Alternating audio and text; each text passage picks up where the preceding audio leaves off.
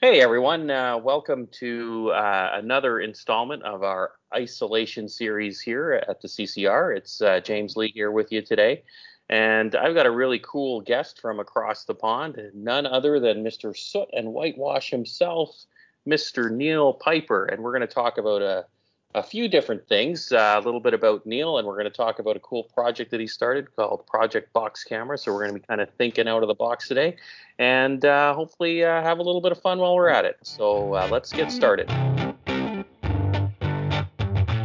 Welcome to the Classic Camera Revival, coming to you from the Greater Toronto Hamilton region of Ontario, Canada. If you don't have gear acquisition syndrome now, you most likely will by the end of the episode. Right, everyone. So uh, let's get started. Uh, I have with me today um, from the Soot and Whitewash uh, Photography Podcast, uh, Mr. Neil Piper. Neil, how are you? Hey, James. I'm doing really well. How are you? Uh, excellent, thanks. Uh, hopefully, you're keeping safe and healthy in our COVID lockdown situation across the globe. Yeah, so far so good. Um, well, as I mentioned to you just before we started recording, I did I do feel like I'm starting to come down with a cold now. So you start getting a bit of a runny nose, and regardless of what your symptoms are, you immediately think that you've got COVID. So I'm I'm sure I'm fine. I'm sure I'm just well, a little bit run down. Well, at least we're social distancing right now because I think you're about an eight and a half hour flight that's never going to be available for a few months. So uh, so I, I feel safe talking to you. I reckon we'll be fine, pal. I'm sure we will. So, uh, Neil, why don't you uh, tell us a little bit about yourself for the audience, and for those, um, you know, most of people probably know who you are that uh, frequent uh, the Negative Positives uh, uh, podcast page, and but take a few minutes and tell us about yourself if you don't mind. Cool. Yeah. So, um, I'm based in the in the UK, obviously, and I think you said um, about three three hours or so from London for everyone that's not in the UK to, to kind of get the geography. We're about as east in the UK as you can get.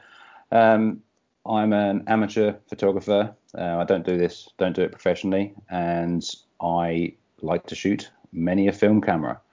Um, I, I suppose I got into photography. Uh, when was that? Probably about 2000, 2010 was actually probably the first time I actually got into photography. Um, my now wife and I went uh, around Europe for a few months, and I um, I bought a sort of a, a, higher end point and shoot type digital camera. I forget what it was, some type of Canon, um, just to sort of capture the capture the few months. And I really enjoyed sort of taking pictures. And this camera had like a sort of a rudimentary manual mode on it, um, so I could sort of experiment with um, more sort of creative photography, you know, like longer shutter speeds and things like that. And after the trip, I got back and I sort of I found I was really enjoying this this new thing, photography. Um, never never had any sort of interest in it up until that point. Like didn't have like, like a lot of people say like oh got it from my dad, I got it from my mom. I never had that. My parents went into that. I have some vague memory of my my dad having some sort of Canon SLR. I couldn't tell you what it was. It was silver but they most mostly are. and I, a, sil- have, a, silver I Canon. The silver Canon. Yeah. I have me- memories of lots of Kodak gold being fed into it as well. But whatever happened to those pictures, no idea.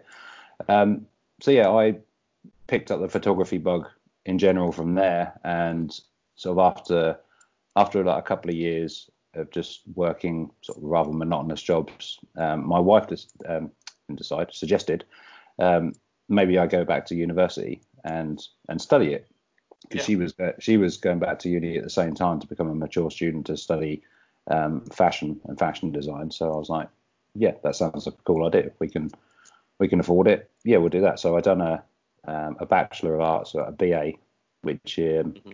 I don't know if you have that over um, on your side of pond, but it's basically like we have like high school and then you go to college and then you go to university and what you and you study your BA at university. And so right. I've done that, and that was that was great. I've done really well on that, and decided that I wanted to take it a little bit further. I wasn't ready to sort of finish my studies yet, so I mm.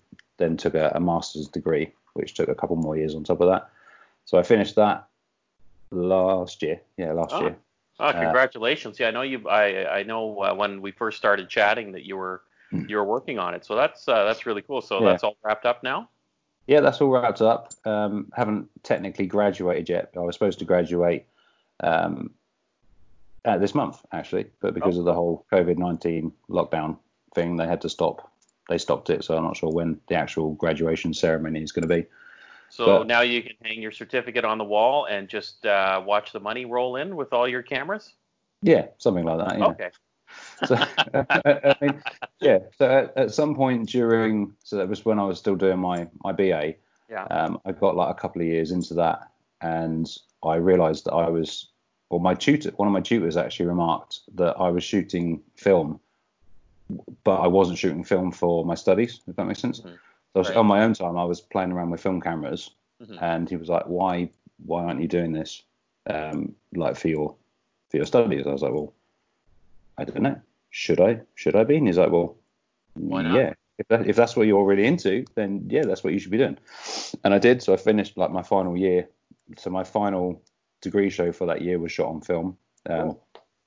I done. I was working on a project, uh, which I think is still on my website, um, called Of All Origins and Ages, which was um, about uh, it was like a social documentary type body of work about cars and car culture and the people that are sort of into restoring cars and things like that. Oh wow! Um, which at the time I was really into, and then and then yeah, I went into my master's degree, and I think at that point I'd kind of discovered pinhole, and that mm-hmm. was an entire different rabbit hole that I ended up going down. Yeah. So by the time by the time when I started my my studies, I was doing sort of what you would like the cliched long exposure landscape photography, and by the time I'd finished, I was doing black and white pinhole work that I was printing as cyanotypes and Van Dykes. So I kind wow. of went on a bit of a tangent there, but it's all done now, and yeah, passed it with good grades. So we're all good. Oh, good for you. Yeah, that's really cool. It sounds like you know um, without getting too cerebral about it, but like as an artist, it seems like the medium kind of found you. And sounds like one of your professors just kind of gave you the nudge and said, "Hey, listen, you're already into this thing. Why, uh, why not yeah. kind of, kind of make this your, you know, the, you know, the base of your work, I suppose." Uh, yeah, it was, it was, exa- it was exactly that. He was like he, because he was um, quite heavily into pinhole, and I knew, I knew what pinhole photography was because I'd seen like his work before, and I'd had like a little go at it, um, like sort of asking him questions like, oh, how do you do it? And he's like, oh, it's, it's just as simple as a tiny hole in a in a box. I was like, okay, I can do that, and uh, it just really got drawn into it, and it's yeah. it's entirely thanks to him. I actually um, had an interview with him on on my podcast on Soot and Whitewash um, quite some time ago now. Yeah. So if you go back I'll, through the back, yeah, I'll, I'll have to, uh, yeah, I'll have to go back into the uh, I can't, I can't, yeah, I can't remember what episode it was, but it was quite some time ago. Um, his name's James Russell Kant. Um, but he he spoke to me at length about his about a project that he's working on. Um, uh, yeah, a pinhole project. He's basically doing like um, solargraphs, although he doesn't call them solar graphs, he calls them something else. But a lot of very very long exposures um, based around the area where he grew up. So, which cool. yeah, is kind of similar to what I was then doing as well. So yeah, that's uh, that's really cool, Neil. Um, uh, I'll definitely have to uh, look that up and uh, give that uh, episode uh, a listen. That's that's really cool. Sounds like you've developed a bit of a kinship or relationship with with your professor there. So yeah, yeah, I did. Yeah. yeah, that that's amazing. So I mean, I've studied photography. Um, for a long time. Um, I've never, I've taken some photography courses in school and stuff, but I've never, you know, formally uh, been trained as, a, as an artist or in the arts. Um, your experience with doing that, like, um, did it change any of the way that you had, you know, any preconceived notions or any of the ways that you looked at, uh, you know, how to take photo, your own photographs or how you approach your creativity or anything like that?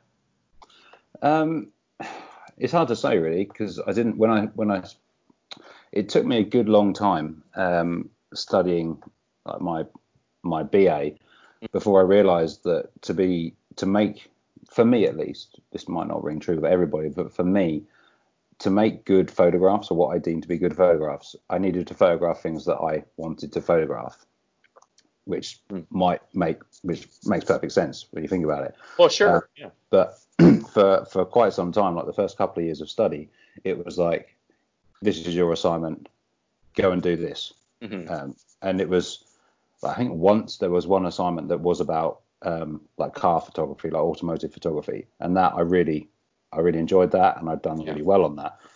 But everything else was just an assortment of stuff, and it was like I, am not interested in this, and and that reflected in the work. Mm-hmm. So photograph what, yeah. photograph what you like to photograph, and you'll probably make good photographs. Well, I, yeah, I think I think that's you know that's very true, and I think that's probably the probably the distinction between I guess sort of the hobbyist sort of amateur photographer versus the professional, right? So like the professional is going to take hmm. an approach like I'm I'm or an artist that's taking on a commission, let's say, but uh, um, I guess photography is sort of a little bit different if you compare, say, um, I'm going to, you know, for lack of a better term, say, call a traditional artist. But, you know, if you want a portrait painted, you're going to go see a portrait painter and have them commission a portrait. But photography is kind of different, right? Because it, it, covers every single subject matter in the world, and yeah. uh, you know there are going to be you know uh, subjects that really speak to you and align with the way you view the world and the way you think that are going to come as second nature. But then uh, the other stuff really kind of forces you to come out of your uh, comfort zone a little bit you know, I, I, can speak like from my own experience. I, I have been shooting portraits for a very very long time, and when I stopped shooting professionally, when I made the switch over to kind of just doing my own personal stuff, I had a um, I found it very challenging because I I always looked for emotion in my photography, and that's easy to do with people, but yeah. it's very difficult. Um, or at least very different anyway when you're doing landscapes or architectural work or you know any other type of inanimate object like still lifes or cars or you know stuff like that. So I hear you. That's uh, that's mm. uh, it, it it can be a tough slog, you know, like when you're when you're trying to do that, and then of course you're getting graded on it too, right? So uh, that's sure. even more yeah. pressure. yeah. Nothing like you know going to a client and showing them you know their photographs and just looking at their face and hoping to God that you don't see a disappointed look. But uh, yeah, not that that's ever happened to me. No. Fortunately, the very little sort of professional commercial stuff I've done, everyone's always been happy with, and it's been it's been sort of uh, what's the word like more sort of simple stuff. I need I need a picture of the interior of this building. Okay, I can do that. That's fine. Yeah. So I I, yeah, well, I would I wouldn't want to take on a commission of like a portrait or something because I'm not a pe- I'm not a people person. Oh really? I, I, I can't I can't shoot people. I just I, I, I just it I can't make a, a, nice portrait of people. I've tried, and I would like, I'd love to be able to. Um, yeah. Shy of just pictures of like the family, the kids, and what have you. Which yeah. to me, obviously, they're my family, so they're yeah. they're all great pictures. But I, I can't take a, a decent picture of somebody else. it just well, doesn't work for me. Yeah, no, and and I I hear you because uh, you know as someone that shoots portraits for me, one of the things that I learned uh, very early on in my portrait shooting career is, you know, once you have an understanding of the technical stuff, the camera and all the settings, like that doesn't matter. Uh, like the secret to portrait photography is, in my opinion, anyway, is the ability to have a conversation with somebody and make them feel comfortable. And it's mm-hmm. more about the conversation and what that conversation kind of evokes in the subject, and then you're just pressing the button at the right time. So it's more of a, sure. you know, it's more of a, uh, you're kind of constructing an image, but doing it with words um, as opposed to, you know, lighting and that mm-hmm. sort of thing. You know. No, uh, I think you're absolutely right, and maybe, maybe I haven't met the right person to take a portrait of. Maybe that's what it is. Maybe if I was to photograph somebody that had a story that I really wanted to hear, maybe that would be different. Yeah. Well, I mean, I think that's you know you're you're very comfortable obviously around your family, and it's uh, you know if you can't converse with your family, then you know sure. you're probably you're probably a serial killer. But uh, you know, but it's it, it's very true, and and I I think it's um uh, you, you know you you you are probably very good at taking portraits, but only with subjects that you're comfortable being around. Quite possibly, yeah. Yeah.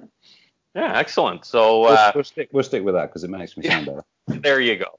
So are you kind of like more of a show up and shoot kind of guy when it comes to your projects, or do you kind of visualize and kind of think about what you're doing, wait for certain conditions? I I guess, I guess a lot of your shooting you do um, you, you do outdoors, right? So uh, yeah. you know, how do you kind of deal with the environment and the elements and that sort of thing?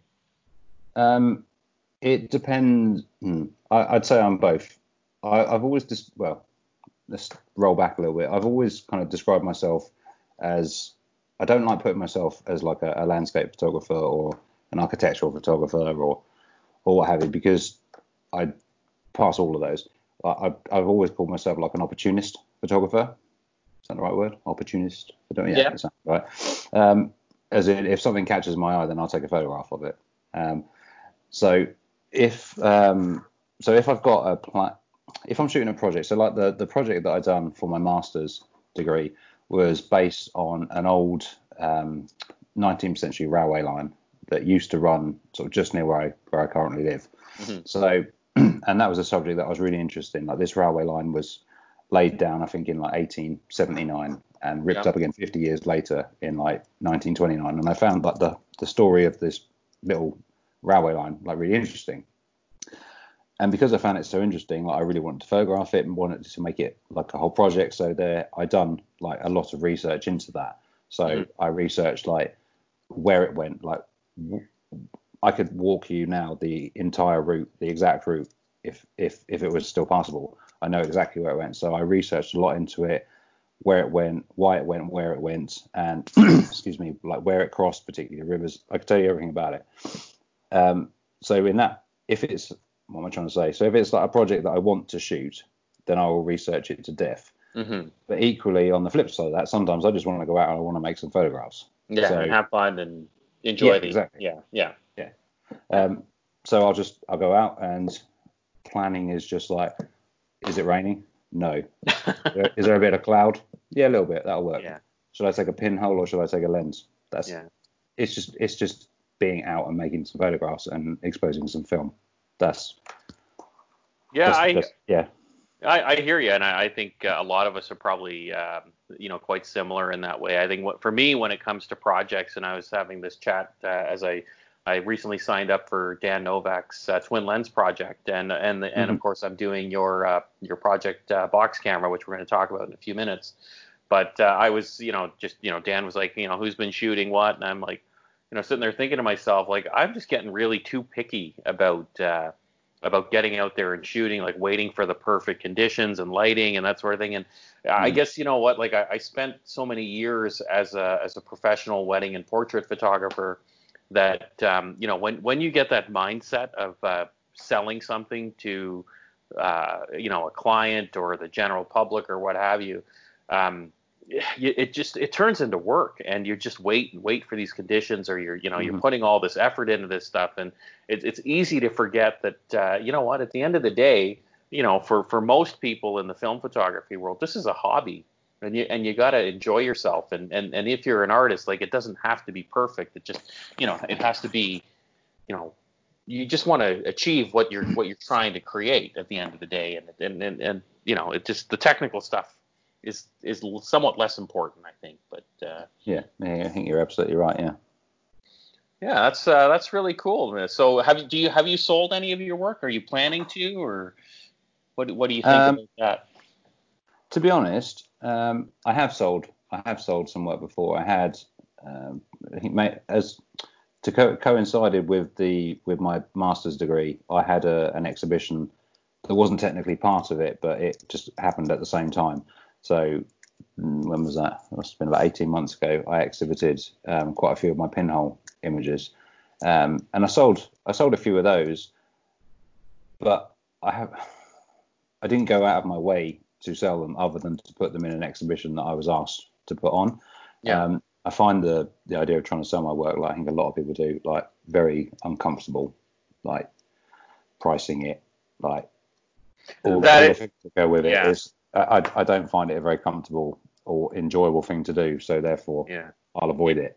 It is uncomfortable, certainly, uh, you know, and that's a struggle for for a lot of professional photographers out there because you know ultimately price is an expression of self worth when you're an artist. Yes. Yes. Um, and uh, no one wants to be perceived as kind of over the top, you know, conceited, kind of I'm the best in the world. But at the end of the day, you're really selling yourself as an artist. It's it's it's such a tough challenge, especially if you have a fairly strong strong sense of uh, of humility, right? Like you just don't want to come across as a prick. Exactly. Um, yeah. But equally, you don't you don't want to because. Uh, we had like tons and tons of classes on this as part of like the the photography education, and it was like, yeah, you don't want to price yourself out of the market, but equally you don't want to be that guy that's selling stuff for for next to nothing because yeah. you're you're downplaying the art and whatever. Exactly. It's Look, just, and, I, I, don't know where I fall into that. Yeah. So at, at the end of the day, avoid it. You know, at the end of the day, what I've learned in my experience through selling my work is that, uh, you know, uh, for every three people that you know are going to tell you your work is great and worth it, you're going to find 10 people that tell you you're an asshole and your work is shit and worthless. so, yeah.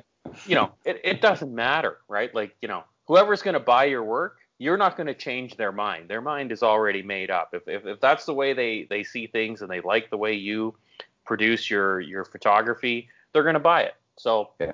you know, yeah. I mean, I, I think my advice is to anyone listening is, you know, be reasonable, you know, talk about you know, think about the costs associated with what you've had to learn. Hey, look, you've put yourself through through uh, you know an undergrad degree and now a post grad degree. You know, that's a huge investment to to produce yeah. the work you want to produce, and you got to get some return on that, right? Like this, you know, it doesn't. Uh, you know, if anyone could uh, go out there and snap photography and uh, and put something up on their wall, then there would be no market for professional photographers and artists. But there is a market for that. So sure, yeah. you you can do something that someone else can't. And I think it's really important for photographers and artists in general um, to never forget that that it's uh, you know uh, anyone can well not anyone but most people can drive a car. Not everyone sure, yeah, yeah. can create art or create photography. You know so. Yeah, that's a really fair point. Yeah. So I think uh, get out there and sell more, man. Come on, you can do it. okay. um, you mentioned. I'll, I'll send something over to you. You can send me a check. It won't be a very it won't be a very big check, and it's in Canadian dollars. It'll be in Canadian dollars, so you can probably buy yourself a stick of gum or an ice cream cone or something. But uh, yeah, that's fine. I'll take that. yeah, it's better than nothing. Yeah, uh, well, I'll tell you what. You send me some prints, I'll send you some Canadian maple syrup, like we talked about earlier. So there you go. it's a deal, mate. It's a deal. there you go. Um, you mentioned uh, pinhole, so uh, I I think uh, you know for me like if it comes to like how I would classify pinhole, and I'm curious, you know, what your thought on this is. Is uh, I find pinhole to be essentially the purest form of photography that there is. I mean, it was the first type of photography. There's no lens. You know, it's light passing through a tiny little hole and being projected onto, you know, a photographic paper or or film or what have you. Uh, mm-hmm. You know, what what is it about pinhole that uh, um, you know really kind of uh, attracted you to the whole thing? I think it, it's exactly that. Um, it's the fact that it's you can make uh, an image with literally just a, a hole with a small a, a, box with a small hole in it. The the idea of uh, technology in inverted commas, like photography technology being that simple, just really really drew my attention straight away. Um, and so once when I started looking at it a little bit further, and it's like, oh, hang on, because the hole is so small, you need much more light to make this picture. Therefore, you need much more time to make this picture. The idea that I could capture not just like a fraction of a second, I could capture seconds, minutes, hours, days, mm. months, years, even in a single photograph. The idea, the idea that that said that said photograph could then contain, say, 18 months of time mm-hmm. was just something that I couldn't at the first uh, first of all I couldn't get my head around it. Yeah, that's really I, I've never thought of it that way. That's pretty that's pretty incredible, man. Yeah, it's and it's that that, that exact yeah, it's exactly that. The fact that you can condense all of that down into mm-hmm. one photograph. And yeah. you can and you can see because if you if you make like an image that's that that's that long, like um we've all seen like a, a solargraph picture, mm-hmm. um, so like the extreme time exposure. And if mm-hmm. you if you forget about the the you've normally got the tracking of the sun in the picture. If you forget about that, yeah. you've just got a static image of the landscape yeah. or of a building or what have you, mm-hmm. because it doesn't move and it looks like yeah, it's a bit of a funky color, but it looks like yeah, that could just be a a picture of just a snapshot of time. Yeah. But when you're then told that no, no, no, that's like that's this took over, yeah, yeah, yeah exactly. That's, that's two years. Um, That's an incredible thought yeah. in my head. And I had some of those in my exhibition that I mentioned earlier. I had um, two, three, four, maybe half a dozen of those pictures up, and everyone was like, oh, they're they're kind of they're kind of interesting, like they're really pretty colours. And what's that weird thing in like what's that weird line in the sky? Like, oh, that's the sun. What do you mean it's the sun? Where's the sun? That's what the sun looks like if you stretch it out. what? Yeah. And and that look on someone's face and you go, yes, that's what I thought when I first discovered it as well. Yeah. And it's yeah, it's time. I have a thing about time and time passing, mm-hmm. and time passed as well. So yeah. That's well, I mean, yeah, I, I think uh, you know, as photographers, we we have this sort of uh, you know very sort of you know intuitive relationship when it comes to time because you know photography is all about preserving um, mm-hmm. you know where you are in space and time or where your subject is in space and time. And and you know typically not, you know without you know um, like a pinhole type of approach it's literally an instant. It's less than a second. But yeah. then you know you do that with with pinhole and you can you know it's like you're recording history. So it's uh, yeah, uh, yeah, as, as, it as it happened as opposed to just you know a, a moment frozen. That's really that's really cool. I, I dig that man. That's uh that's a really amazing perspective I hmm. like that now we can we get really philosophical and uh, smoke some joints and do some acid or something and talk for the next six hours about this. Yeah. I think it was it was part of, so I mentioned my my my tutor James. Um, he he showed me I can't remember the name of the book now. I'll have to ping it to you later. Mm. Um, but he showed me this this article in a book, and it was talking about within like photography. There was a photograph of a waterfall. I mean, you've all seen it, like a long exposure mm. photograph of a waterfall, yep. and the and the article was saying that there's no let me get this try and get this right. There's no such thing as a photograph of a waterfall because a photograph of a waterfall can't exist. What you've actually got is a photograph of water in two places, in more places than one. So there's no such thing as a waterfall. What you're actually capturing is the, the passing of time. Does that yeah, sense? That yeah. makes a lot of sense. And when I sort of saw that, and I was like, "You're fucking with my mind here." but I can see exactly what you're saying, and yeah. and yeah, then so that was applied. I realised that well, that theory and theory can apply to anything that moves, and yeah. you're always capturing it moving from point A to point B. Excuse me, sorry. COVID's kicking in. No, um, there you go.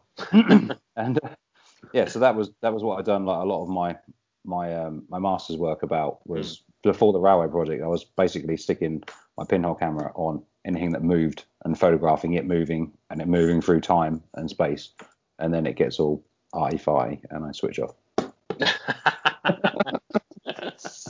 this yeah, is, that, but that's really, I mean, it's that's you know, like you really do have to take a step back and think about your work, um, regardless if you're a professional or you're just a hobbyist or you you know you just picked up a point and shoot digital camera last week.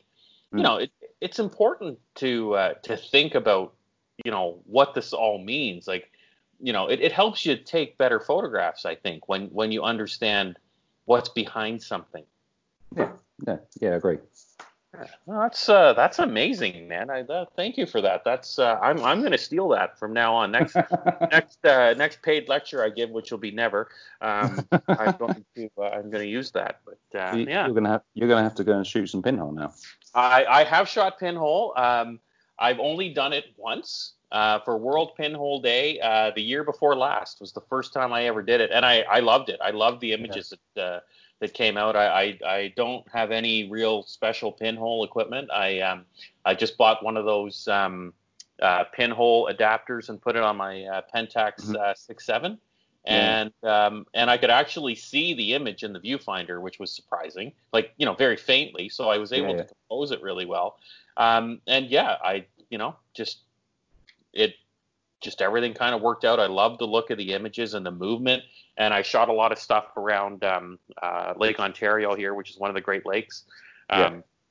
And the movement of the water and and just kind of you know everything happening and just you know it just it seemed very fluid and which kind of you know I didn't realize until you know we just had this conversation what that fluidity in the image really you know what what what was behind it and what it really meant. So um, I will definitely get out there and shoot more pinhole.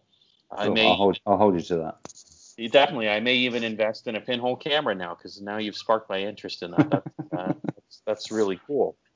Um, all right, let's switch. Let's switch gears up a little bit here. I want to just take a few minutes and uh, tell us a little bit about Soot and Whitewash, uh, which is your podcast, of course. And mm-hmm. um, I, I, was listening to a few episodes the other day, you know, in preparation for this because um, you know I'm a procrastinator, and uh, you know I got I got to admit, since COVID nineteen, I have probably, aside from your podcast, um, I haven't listened to any other podcasts. Oh, well, thanks. Uh, including including my own. our own, I suppose. Um, uh, but yeah, it's just you know like when you're when you're not driving and and the commute and that sort of thing. So, um, so what do you? What's the kind of overall message of Soot and Whitewash? Give us a little sort of history and your perspective on it. Oh, there's there's you've listened, man. You know there's no overall message. so when it when it started, it's it talking was, into a box. There you go. when it when it started, it was it was it was just a, a way to talk to talk through ideas and do like the odd sort of camera review or something like that. And it was just it was a way for me to talk about photography and become a bit more sort of comfortable talking about it. Mm-hmm. And I sort of turned I turned it into a podcast because I was like, well, someone might someone might want to listen to this. I don't know. Um, if if nothing else, it, yeah. it's it's stored as like audio files on Anchor somewhere so that I can retrieve them later. And it kind of it went on for a while, just with me waffling on about I can't even remember what was in the early episodes. I really can't. And don't anyone go back and listen to them to remind me because I don't care. Um, so yeah, it was yeah, it was just it was all over the shop. I was talking about cameras. I was talking about bits of kit I had, um, like how like how to. I think I've done like how to process black and white, how I process color. Um, as I found out sort of new things, I'd sort of talk about them. So I think the first time I'd done uh, like low temperature C41 processing, I sort of spoke about that in there. Mm-hmm. Um, and sort of why you might use that. I think I had a roll of what did I have a roll of? I think I had a roll of E5 or E4. Oh, E4, yeah, wow. Maybe E4 film um, mm-hmm. that I've been gifted, and I had a couple of rolls, and I developed one in black and white, and I spoke about that, and then I developed one in low temperature C41. So I think it was room temperature C41, right. or maybe slightly uh, slightly above that maybe. And so I spoke about how to do that, and that came out really well, incidentally. If anyone yeah. has any like old E4 film, it does. Yeah. Well, presumably, depending on how it's been stored, this worked really well with low temp C41. Anyway, um, so yeah, it was just about what I was doing at the time, and like if something cool came out in the news, then I talk about that. And then I kind of I stopped doing that because I realised there's a lot of film photography podcasts that are bigger than mine, and everyone's getting their news already. They don't need me saying the same things about the new yeah. Polaroid camera or what have you. Yeah. So yeah.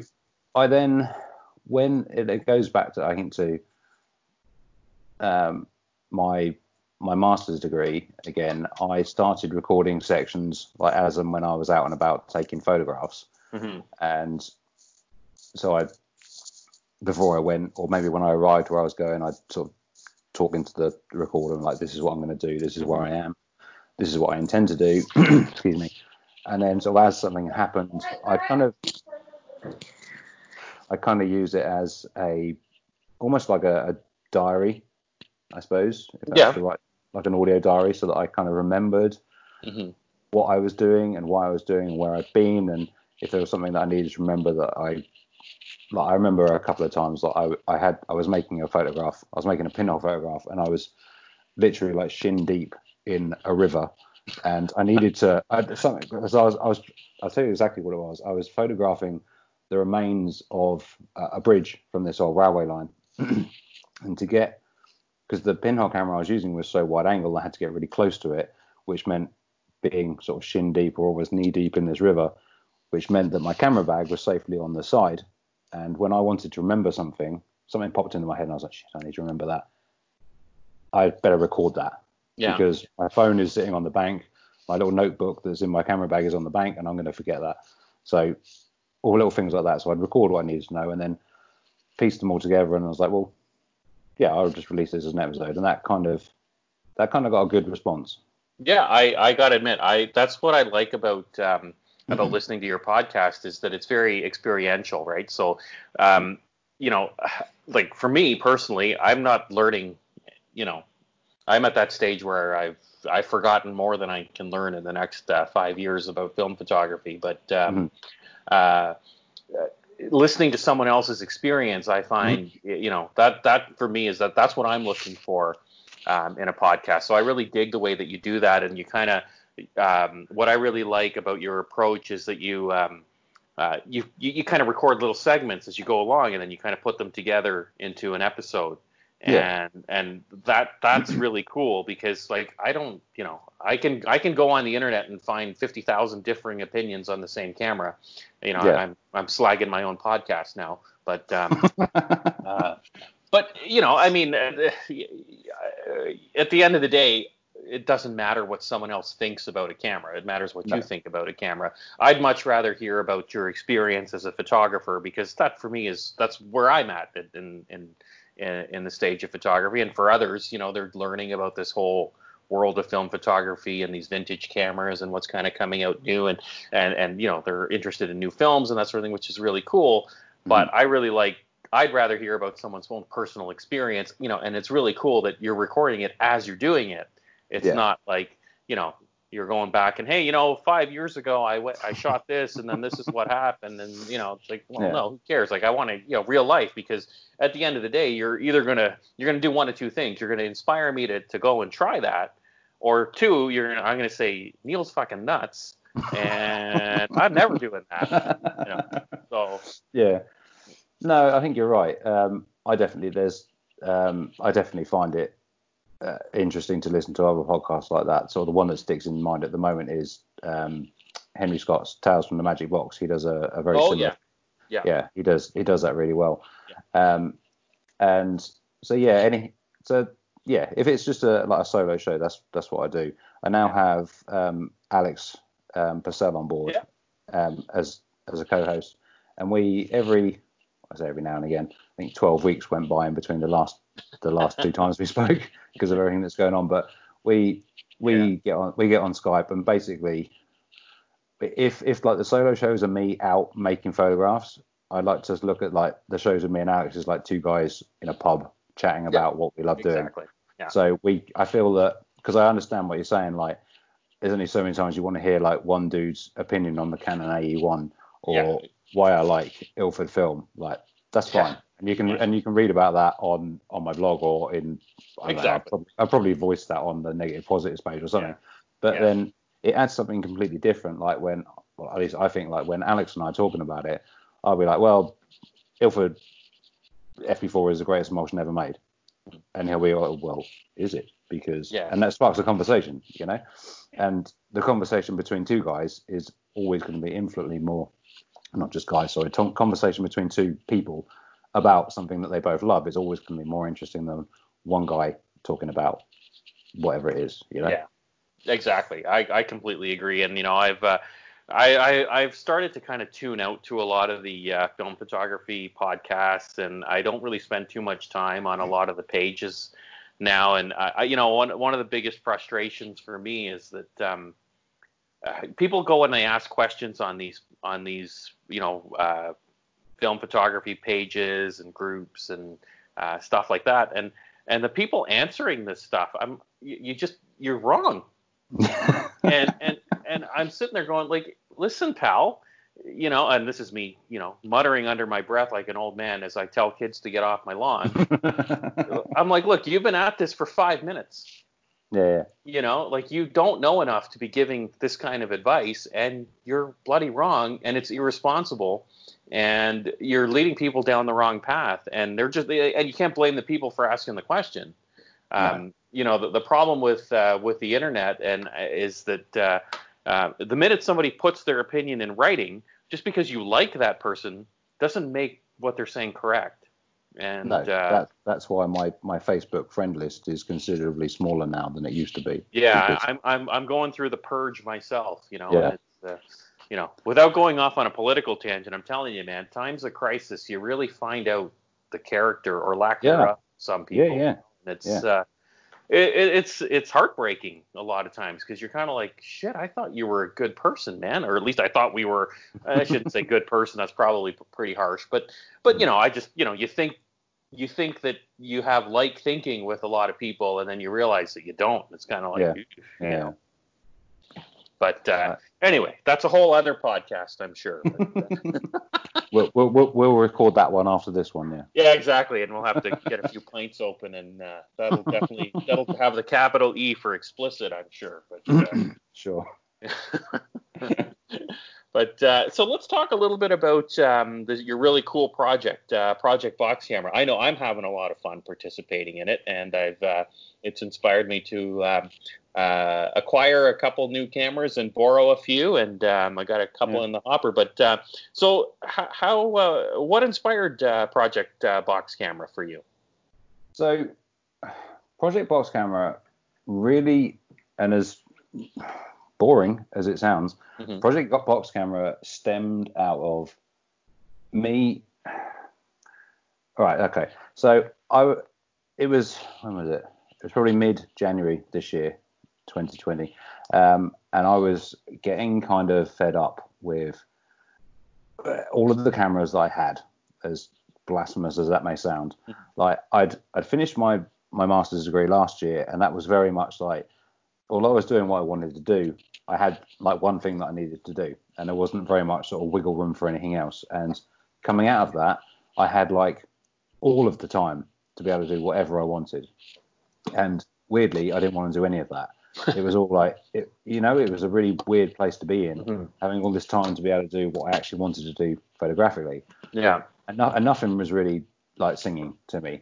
Mhm. And I think rooting through a shelf or a box or something, I came across an old, um, I've got an old Ensign. I've got it right here. Yeah, that was your was that your grandfather's? Was it? No, no, no. It's um, excuse me. So it's an Ensign Junior Model B, and it was given to me Hmm. by a friend, um, a friend of mine, and Okay. she she told me that it belonged to either her grandfather or her great grandfather. Ah, okay. She wasn't entirely sure, um, but it was from what I can work out. There's very little written about it online. It sort of dated around sort of the um, 1918, 1920 sort of era. Mhm. Um, so I came across this, and I was like, "Mm, that could be kind of fun. Like I've, I've only shot like one. I shot one roll of film through it before. I think I've shot a roll of um, really expired, shitty XP1 in it. Wow, XP1. Wow. Yeah, I don't know why. I have no idea why I chose that film. Because you wanted to go through the trouble of C41 black and white prints, or Yeah, yeah. I, I hey, why know. not? It, I think it was like I don't know anything about this camera. I don't know anything about this film. It's sitting Mhm. here in the back of the fridge. Let's just try that. Go for And it. and, and and it and it worked. I mean, it Mhm. it made an image, but it was rather light leaky, and Mhm. the backing paper had bled through onto the paper. Yeah, I think you, you posted that on the on the on the group page, I believe. Right? Oh no no no, that was the that was the next one. Oh, that was the next one. Yeah, Okay. So I, I cleaned it up a little bit, Yeah. and I sort of looked at. So if if listeners don't know the camera, which why would you? It's if you think if most people think of a box camera, they think of the, a very similar thing. It's like the sort of wooden or cardboard box that's just covered in like the black leatherette. You know what I mean? And that's precisely what this is. Um, it's shoots 120, which is nice. Don't have to roll 620, um, and it shoots a big fat six by nine negative, which is really cool. Yeah. It's got your sole settings are bulb mode or instant mode, and do you want it in portrait or do you want it in landscape? Those are your settings in it, and it's wonderful to just have. It's just it's a six by nine point and shoot basically, isn't it? hmm Yeah. Well, yeah. So I took it, I, I cleaned it up a little bit, and I noticed that the back door on it was rather warped. But I was like, ah, that's- that'll be fine. And I stuck a roll of, I think, Foma 100 in it, and I shot. Uh, I didn't actually use it until, when was it? June. So June's Project Box camera. And I shot that roll and I developed that, and yeah, it was leaky as hell. But it it proved that after I cleaned up the lens and everything, it it it did work. Yeah. So I've now I've now um I haven't developed the pictures yet. I have had the back door in a vice for quite some time, so now it fits and it doesn't leak anymore. Hopefully. Hey, there you go. But anyway, this camera was the. that's what I've gone off completely on a tangent there, haven't I? This camera was the the influence for Project Box Camera. So I was like, I'm going to shoot that. And then after about half an hour, I was like, do I want to shoot that? You know, like procrastination. Like, do I actually want to bother doing that? And I had a conversation with Alex Purcell, co-host Alex Purcell, and I was like, look, I've had this idea. I want to shoot box cameras for a little while. What do you think? And he was like, it sounds like a great idea. I was like, do you want to do it with me? That'll give me like the kick up the ass to actually do There, it. And well, that, yeah, yeah, that was like one of the main reasons that I wanted Alex as a co-host to, so that I could do things like this, and he'd kick me up the ass to actually do it. He was like, yeah, yeah, let's do it. And then I think maybe that later that evening or the next day, I was like, should we like, what do you think about opening this up as a project to other people? And he was like, yeah, why not? Like, everyone likes a good project. There's loads of projects going on at the moment. Let's flood the community with another one. so I think I put it on on the negative positives page and thinking everyone would be like, oh, why the fuck does anyone want to shoot an old box camera? yeah. And it, there was like, yeah, yeah, I'll be in on that. Yeah, I'll get in on that. Yeah, I'll get in on that. Yeah, count me in, count me in. And before we know it, I think we had like 20 people. And I was like, that that'll do. That's that's plenty. And then we realised Yeah. there were a couple of couple of people that we would like to be in on the project. So we asked them as well, and it was like, it's mm. 22. And then someone else came along, and it was at 23, and I was shit. That's me and Alex as well. That's 25. Okay, well, we're going to call it here. We're going to call it here. Yeah. So so now, like obviously you know you're in it. Like we shoot a minimum of one roll a month, hopefully, Mhm. uh, through a different box, not necessarily a different box camera each month, but each month you use a box camera. Yeah. You can use it many times, and if you want to flip out the next month, then that's fine. And I think you'll agree. There's been some really cool work Yeah. done so far, isn't there? and it's it's been really um, like pure work, right? Because like there's no you know there's no manipulation and all kinds of stuff, and um, uh, you know I uh, again it's another real, very very pure form uh, of photography, I think, and uh, um, yeah, let's talk a little bit about uh, what constitutes a box camera. So what qualifies a camera to be considered um, legal and uh, approved for Project Box Camera. So originally, because I, I thought about this when people started getting involved, Mhm. and I was like, I thought a box camera is exactly what I described to you earlier, like this this little ensign. It's got to be made of wood, like Mm. covered in black leatherette, and then Yeah. a lot of people joined up and they were like, oh, can I use can I use this? And it was like a don't know like a brownie Hawkeye, or Mhm. I don't know something along those lines, like these these more Bakelite ones. And I was like, Yeah. well, uh, and I sort of spoke this through with Alex, and I was like, "D- uh, "Are they box cameras?" And he was like, "Well, they're a box, and they have the same sort of set. They have the same settings. Like a few of them maybe have like maybe like two or three Waterhouse stops for an aperture, Mhm. but fundamentally they're all the same, aren't they? Yeah. So we we agreed that yeah, all these sort of Bakelite ones they're fine, like these faux TLR ones. We just asked that there wasn't you, you couldn't set loads of different shutter speeds and loads of different apertures and and what have you, because I think that kind of defeated the point of it. It was supposed to be let's make some cool pictures with some very simple cameras, which I think we've kind of we've kind of got that.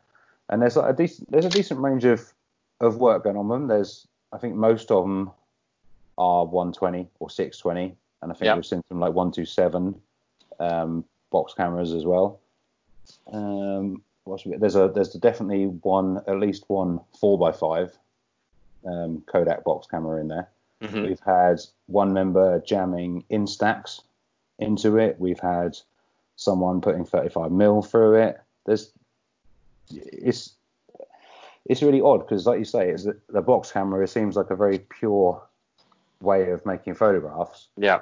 but equally, it still leaves you with uh, lots of room for playing with something new. I think one member was also putting like most making paper negatives with his as well. Um, oh, cool. Yeah. and there's obviously um, Dave Walker and his Robo Brownie. Mhm. Remember, remember that? Yeah, So he, yeah. he's managed to make, he's basically managed to gaffer tape somehow a, um, a what an electronic shutter. I, I still don't understand how it works, but Yeah. some sort of electronic shutter into his box brownie. So Yeah. Yeah. Is that like that LCD thing or whatever? yeah, so it's Yeah. and he'll if he hears this, he'll blatantly get on me later. But from what I understand, it it's two LC LCD or LED.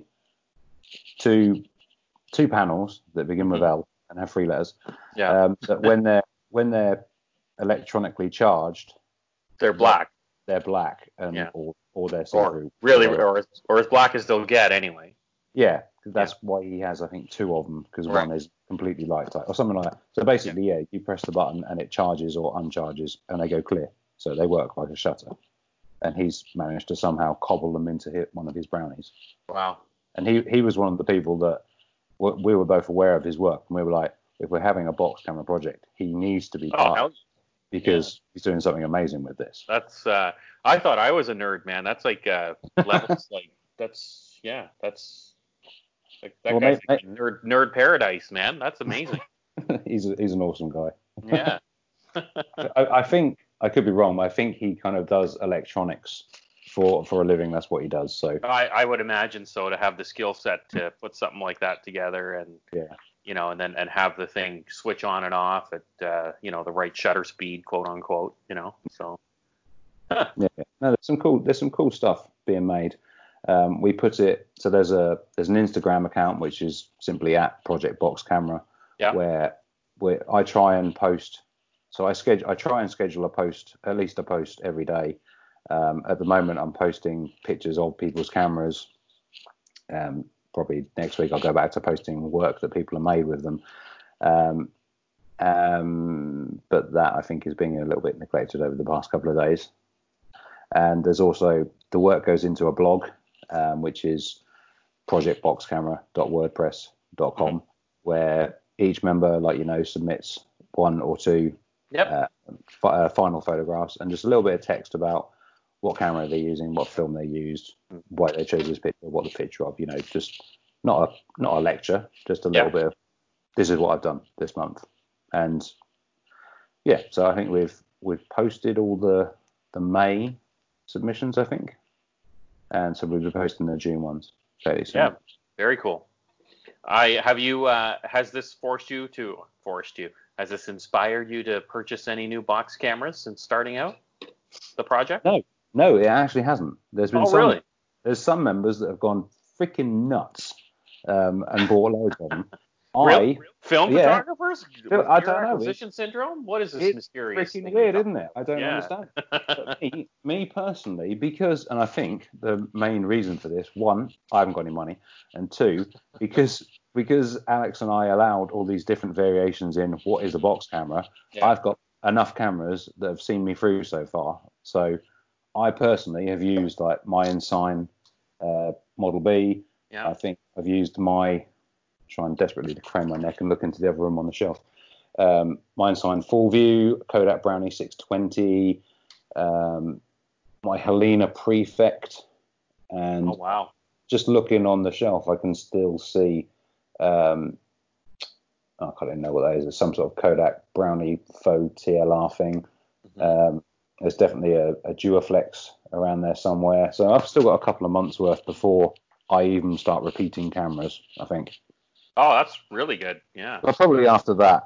I mean, I'm not going to lie. If you look on my my eBay, like the my eBay tab, there are a few box cameras in there. I'm not going to lie. Yeah. Some some But- watching, some some carefully resting inside your shopping cart there. No, yeah, yeah, you know, Hmm. you know the ones. I've never done that before. No, of course. I, I'm I'm still trying to convince my wife on a, a much bigger, different related camera purchase. So I Uh, can't I can't have too many new parcels arrive today because she'll start to question. You know what I mean? uh, I I know exactly what you're talking about, my friend. I mean, I almost got on a side note. I almost got completely rumbled today. I ordered, um, so I ordered something at the weekend, uh, like something legit. I'd all I ordered was uh, like a binder for my negative sleeves, yeah. and I'd ordered, um, what are they called? Have you seen those um, for in the darkroom, like a little acetate disc with like various little triangles of oh yeah, yeah, yeah, yeah. An yeah, exposure. like- uh, yeah, a um, projection yeah, scale. Projection scale. Yes. So I'd ordered one of those and this binder and I think a roll of film that I wanted to try and an enlarger for my uh, not enlarger, uh, a light bulb for my enlarger, right? That's Well, an enlarger might be hard to sneak by, but uh, No, no, no. Oh, believe me, I'd try it. I'd ordered a light bulb because I was Yeah. having shitty results out of my enlarger, and I realised that it's not an enlarger bulb in there, and I think it's low powered and blah blah blah blah blah. Mm. So I, I bought an enlarger light bulb. Yeah. This, those four things showed up in a box that I'm not joking was probably three foot long by two foot wide and a foot deep. So I got home from work, and she was like, What the hell is this? and I was like, I don't know. Uh, And then I picked it up and I was like, this doesn't weigh anything. And I realised what it was. It's it's Yeah. these few things. I was like, why would this company send me this stuff in such a massive box? you almost got me killed, guys. Yeah, yeah. well, I gotta admit, my wife's a pretty good sport about my um, exp- hobby expenditures. So, Yeah. and I, I'm into other stupid things like golf and cycling. So, uh, Oh, okay. yeah. No, so, I, uh, I, I only really have this, um, and I'm I'm I'm trying to. Last night I was trying to convince her that I need um, one of Steve Lloyd's chroma cameras. I've been on this for so long to her, and I've I think I've almost got her around to it. Uh, and then this bo- then this box showed up, and I think it undone hours and hours of work. Ah, shit. but anyway, that happens. Well, I gotta say, I, I've I I've acquired one new box camera as a result of this, and it's the Agfa Synchro box, and I love Oh. this thing. it's I- serious. This, this, there's so many people on the box camera, on Project Box Camera, that are using this camera, and it's probably the one camera that I would actually invest in because Yeah. they're awesome. They're and I owe it to Alex Purcell. He posted Yeah. about it, and I was like, oh shit, I got to get one of those. The thing has, you know, it's it's got the two aperture settings, and it's got um, a yellow filter Mhm. and a bulb setting, and um, you know, one of the things my eyesight's, you know, my uh, nearsightedness or farsightedness is fine, but I'm I'm uh, I can't read things uh, within like 16 inches. Um, and so I have a lot of trouble, especially with the older box cameras, looking through the viewfind little tiny viewfinder uh, windows. But this one's actually really good. Really? Yeah, like you know, relatively. I mean, but uh, uh, you know, it's got two tripod sockets, it's got a flash sync. I mean, you know, Mhm. it is like the king of all box cameras. I, you know, See, it sounds like because I've seen Alex's and I've seen, uh, and maybe I've seen your, I've seen several of them, and it looks to have all the same sort of features as my um, my Brownie 620, but it looks really cool as well. That Yeah. front plate on it looks amazing, doesn't Yep. it? it's just uh, it, it's just a, a very well refined brownie. Yeah. you know, full, full metal construction, um, like the the like the, the the film carrier and like the house like the housing piece that's inside Mhm. is is very sturdy. Um, it's not tinny like what you would find in an older brownie, and um, you know it works works really good. The only sort of beef I have with mine is that the back cover there's a like there's a little uh, spring-loaded sort of detent in the back yeah, that holds yeah. it shut. And um, I had to just, uh, I didn't realize that I guess, you know, just given the age and the use of mine, um, I, I had to like bend it up a little bit because it was a little bit loose and uh, um, I had it, you know, slightly pop o- open on me a couple of times, but I basically pushed it up with my finger and now it's solid and it, Right. it's a, it's a great, great little camera. I think I got mine for less than 50 bucks Canadian. So Right. probably about probably about 30 quid, I'd say. yeah, Um, yeah. And uh, yeah, So are it's they? Sorry, are they? Uh, they're a six by nine, presumably. they're six six by nine, yeah, Yeah, yeah. yeah, and they've got that- the I think a lot of box cameras were, weren't they? Yeah. Yeah, like all most of the like the the brownies, the uh, the Hawkeye specials, and number twos, they were all six by nines. Right. Um, I have uh, an older one. That's the first one I used. Um, uh, and uh, you know, for a camera that's you know over, that's probably about 110 years old now, um, works great. Yeah. Well, there's you so know- little there really that can go wrong with them, isn't Yeah, exactly. You know, and uh, um, I love it. I, I have a new one that I borrowed. Well, it's I didn't buy it. I borrowed it off uh, Alex Laux, who that guy. Man, you know, he's got horseshoes. People give that guy cameras for like no reason. uh, what the hell, man? He got That's a roll. He got a Rolleiflex 2.8f for 300 bucks. what? Yeah, some old guy from his church, I think, sold it to him. Jesus That, Christ. that bugger every time it's like, listen, man, like you were, you know, you just tell me where the cameras are. You can't come with me. But See, uh, I, I see. I used I used to be that same dude, but that has dried up long ago. I, I, I used to be the guy that would go to like Sunday morning car boot sales, and you know I'd find a Mju II for fifty pence. Wow. I, have I've got two Mju II's, and one of them I paid fifty pence for, one of them I paid four pounds for. Good God. I've got so so many. Uh, I've got um, sitting on the side there. I've got a Leica Mini Two, you know, the little um, point and shoot. Yeah. I, yeah. I paid three pound, three pounds for that. Wow, right. that that's but, amazing. this was this was. It doesn't happen to me anymore. Like, mm-hmm. you, uh, like charity shops around, like in the UK at least, uh, you, you, don't get cameras in charity shops now. They've wised up to the fact that yeah. some of them are worth money. Yep. Like so, they charge that money on just about everything that you'll find. So you're now going there and find a, the lowest of the low end Canon point and shoots and they want a tenner for it or something. You're like, yeah, no, you, you, I get where you're trying to make money for a charity, but come on, you're not yeah. gonna, I'm yeah. not gonna pay you for that. No, and it's still got to have some value, right? Like it's got to be good for both parties, right? So yeah, sure. Just doesn't uh, happen. No. Yeah, no, for sure. But uh, well, hey, at least you had a period of time where you did get lucky with some nice cameras. But uh, yeah. Yeah, so Alex lent me this one. This one, I'll send you a photo of it. It's going to be pushing the box camera envelope, but because uh, it doesn't look like a box camera, it looks like a little SLR. It looks like a Diana or a, or a, Holga. More so, looks like a Diana. But right. uh, what yeah, what it, is it? It's it's an Agfa Isoly. Oh yeah. Yeah. So a nice, uh, a nice, uh, a nice I, or an Isoly. Isoly. Okay. I I S O L Y. It's a 120 um, camera, shoots uh, square, and um, yeah, it looks like a little SLR, but you know has a one fixed plastic lens, um, three aperture settings. Well, they're not aperture, but you know, uh, and one shutter speed. Sounds sounds like it fits so, the bill. Sounds like a sounds like a box camera. Looks like a Diana. Well, I'll tell I'll tell you what. If we'll we'll we'll judge on whether it's allowed on how good the pictures are. There you go. well, I won't, I won't tell you which way it goes yet. well, the pictures aren't going to be very good, I'll tell you that. but it's it's a start. So uh, so you know, in terms of the project, like, what's it like running one of these projects? So, you know, other than you know, obviously it does take some time commitment, but uh, any any particular challenges? Would you advise someone to, to to set up a project like this on Facebook, or just steer clear? Will you do another one? I guess is my big question. Um, I'll do another one. Um, whether it will be like a continuation of of Project Box Camera, I'm not sure. Like um, a few people have expressed um, an interest in like toy camera or mm-hmm. other sort of things like that. I think the idea of a, a, TLR one was floated around until Dan posted his one. Yeah, which fine.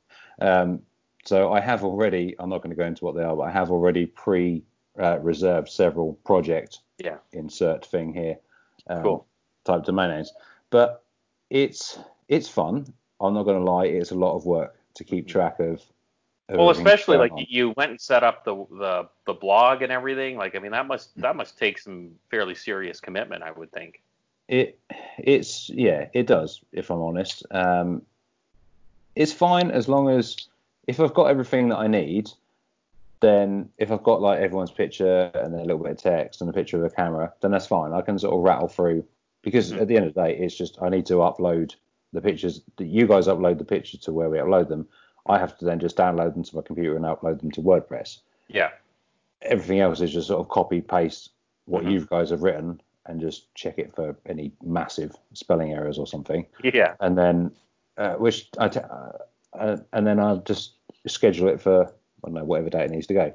So if you've got a few, I tend to find if I come in from work and I've got a couple of hours, I can just schedule the post for like, I don't know, a good couple of weeks or so.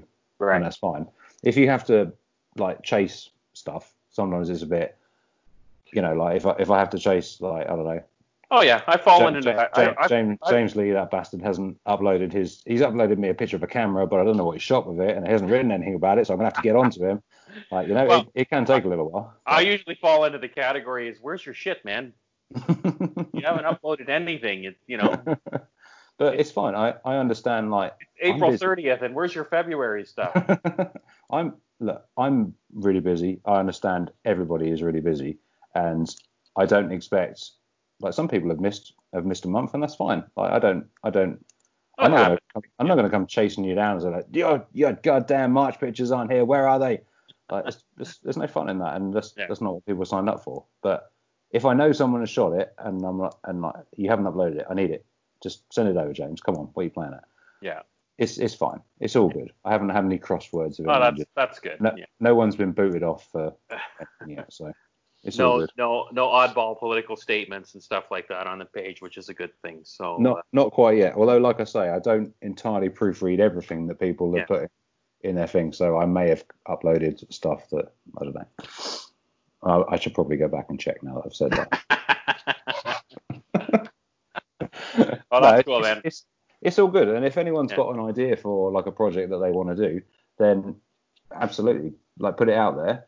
Mhm. And if people want to get involved, they'll get involved. I would just say, as a small piece of advice, think about how much time you yourself can dedicate to it, and let that reflect how many people you you have involved.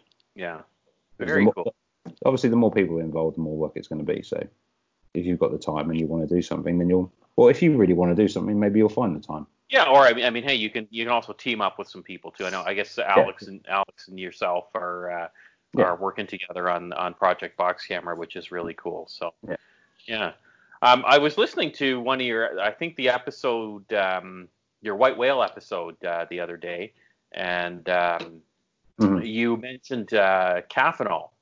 And All right. Is a developer I personally have never used and have no experience with it whatsoever. So I didn't even realize that there's uh, um, like different formulations and that sort of thing. How did you get into Caffenol? And like, do you like it? Like, would you? Uh, so I'm I'm a total noob when it comes to Caffenol. How would I go out mixing up a batch of uh, of Caffenol?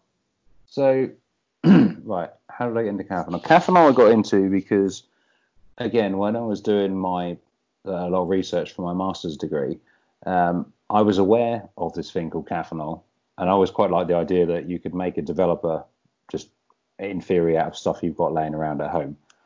Um, but I was doing some research about um, like environmental impact of stuff that I, of products that I was using within my work, and it sort of struck me that maybe I should try and do something to bring down that environmental impact because uh, obviously I can't get into figures because I can't remember, but uh, obviously you start you wash a lot of Rodinal down the drain or a lot of HC110 down the drain, that's not going to have a good No. impact in the long run. Yeah. Um, but Caffenol, maybe it's all of reasoned to me like, well, that's made up of Yeah. stuff that is generally fine for human consumption. So Basically, orange orange juice and baking soda, right? yeah, something like that. Yeah. Yeah. Um, so it, it, that was that was kind of how I started it, and I Yeah. and I was like, well, I'm going to give it a go because it's it's potentially a, a good thing for not necessarily a good thing, but a better thing for the environment. Mhm. So I sort of looked into it. There's a great publication that's available online called the Caffenol Cookbook, which is Okay. free, which is a free PDF that you can you can download, um, and I think it's fairly fairly massive, like uh, like 40, 50 pages of PDF of people talking about different aspects to it, but it has several, like maybe three or four of the key recipes in there. So, like you say, there's lots of different variants. So, like, I think like HC110, you have like your dilution A, dilution B, blah blah blah blah blah. You kind of have similar thing with Caffenol. So, from memory, you have Caffenol H and M are like two main ones, or you have CL, which Okay. is the the one I use. CL, Right. I don't know what it stands for, but it's the stand, the stand developed version. Okay. Yeah. So I I use it now for most of my 120 black and white film because it I can't even really describe it. It seems to add something to the grain and the tones that I really like, but I hmm. can't be any more specific than that. I don't know hmm. what it is that I like about it. Does that make sense? You probably Yeah. asked, you probably asked me the wrong person to talk about Caffenol because I know I like it, but I don't know why I like it. Well, hey, as long as you like it, that's all that matters. But uh, it sounds like it's pretty straightforward to. It's it's really straightforward. It, Yeah. I mean, I I literally use the because they always say the cheaper the coffee, the better the result. So I was Mhm. like, fine. Mhm. I like cheap because, like I said earlier, I have no money. Mhm. Yeah. So I go to the, the local Tesco and I'll buy like a, a just a small jar. Uh, I think it's like 70 pence or something like that. And from that, I can I think I can mix four liters of Caffenol out of that Wow. little jar, which is good. And um, so then you have that. You need vitamin C, um, which you can get in a lot of like health food Health food stores. health Yeah. food stores like, as a sort of food supplement. Um, I buy mine off of Amazon again as like a food supplement. Um, you need um, I use so the other, so you have washing soda in there as well, Mhm. but on your side of the pond, I, from what I understand, you can go into a store and you can buy like Arm and Hammer washing soda. Is that Yeah. right? Yeah. Yeah. I don't know what the hell you use it for, but you We can't. we uh, we call it baking soda in North America, so it's used for cooking.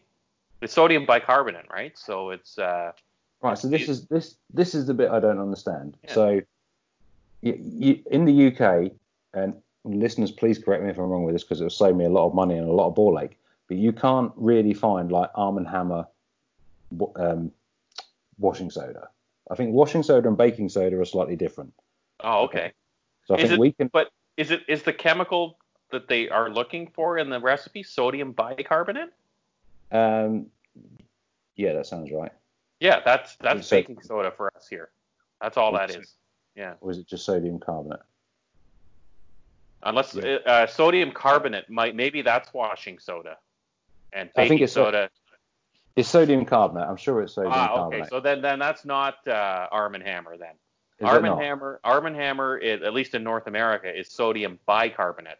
So I guess it has an extra molecule of carbon without getting overly nerdy. But um, this this is too nerdy for me. And for me Yeah. to confirm it would involve me unplugging my headphones and going over to the corner of the kitchen and I can't be bothered with that. A- anyway, so I I go to a photographic supply company and I buy this sodium carbonate or bicarbonate or whichever one it is now. whatever it is, yeah. Yeah, I buy it for photographic purposes, so it's the right stuff. Um, because the stuff that you can buy off the shelf here in the UK is not quite what you want. Okay. Yeah, So it sounds like it's carbonate then. yeah, I think it is carbonate. Yeah. All right. Oh, I'm just, I'm just gonna, I'm gonna have to go and look now because this, this is just ridiculous. Bear with me. Okay.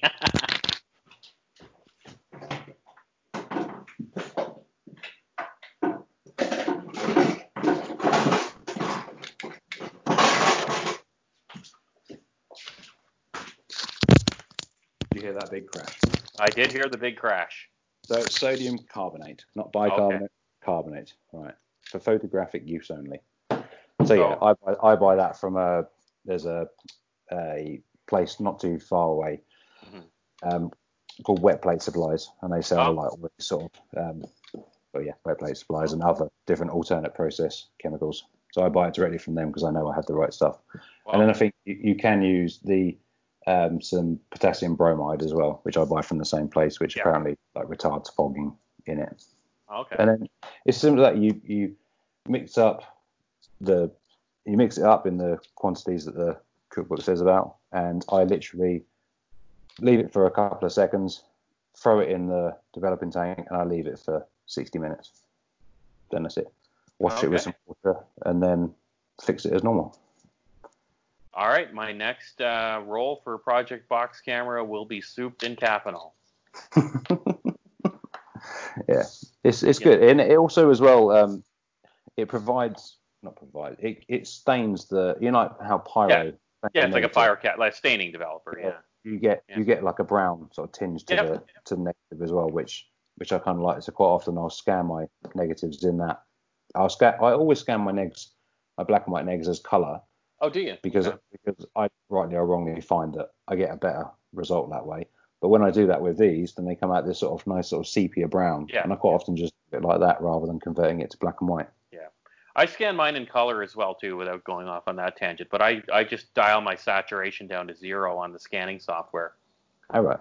Yeah, but um, yeah, that's that's for another episode. Good God, but uh, yeah, that's that's really cool. Yeah, and, and I, I I agree with you. Like I I really like um, staining developers, and I use a lot of Pyrocat HD, um, especially a lot for my uh, large format uh, work as well too. And or if I have really really high contrast scenes that I've been shooting, um, you know, just to save highlights as much as possible and stuff like that. I find that the staining developers, you just seem to get like an extra stop of dynamic range out of them, which is really good. So. Right. Right. Cool. Yeah, that's awesome. All right, like we're we're getting close to wrapping up here, so I have one more cerebral question for you. And by the way, I really dug your uh, your public service announcement on the negative positives page, offering to uh, uh, uh develop uh, film and scan for any folks that are having trouble All accessing right. labs mm. and stuff. So that's really cool. Good on you, man. That's uh, that's amazing. Well, just just seemed like a, a, nice thing to do. Incidentally, I didn't have anybody take me up on it. oh, really? Maybe no one likes the way my pictures look. well, hopefully people have stockpiled uh, enough uh, chemistry. I know some folks were, were running low, and I, I see some um, uh, now that uh, uh, we're seeing some of the C41 and E6 kits uh, being restocked, which is a mm-hmm. good sign. So that's yeah. that's good. But um, I know we're definitely seeing labs here in the UK sort of open up again for sort of more more normal service. So mm-hmm. that's a good thing. That's good. So um, here's something we can maybe close off on with a little bit of a sort of positive note. So, you know, with all the stuff, all the crap that's going on in the world, how do you think we as photographers and artists can do something to change that and, and do something good? What would you recommend? Keep keep photographing. Keep photographing what you you like to photograph, and don't let all this crap in the world get you down. Yeah, that's what I think, that's what I'm going to keep doing. I think that's yeah, some as great long as advice. it's safe to do so, and as long as I'm not putting anyone else like in sort of jeopardy, I'm going to try and carry on as normal. Like the well, uh, I, I like to document. I like to document everything that's going on, and I feel that this is a this is a time that really needs documenting. Don't you think? I completely agree, and yeah. you know, I, I have been um, I've gone out a, cu- a couple of times. Um, things are kind of moving back towards quote unquote normal here now, so it's not quite as easy to do. But um, you know, earlier on, uh, just getting out there and photographing the empty streets, and I did something for the the Project Box camera, and mm-hmm. um, I think that was maybe my April uh, submission.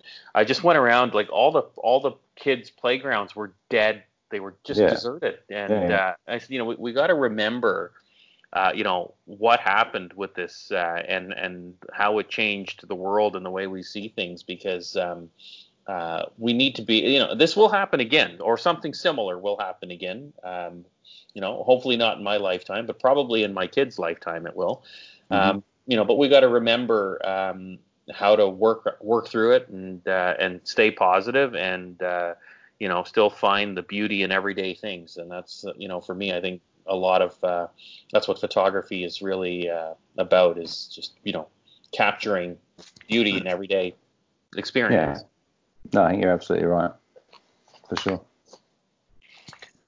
Yeah, man. Well, listen, hey, thank you so much, Neil, for uh, this conversation. Um, really appreciate it, and I'm sure our listeners will uh, will love uh, hearing from you. And uh, you know, as part of the CCR tradition, um, we're going to uh, close off with one of our famous uh, taglines. So hopefully you've been uh, preparing something very witty and, uh, and uh, possibly risque. Um, so go for it.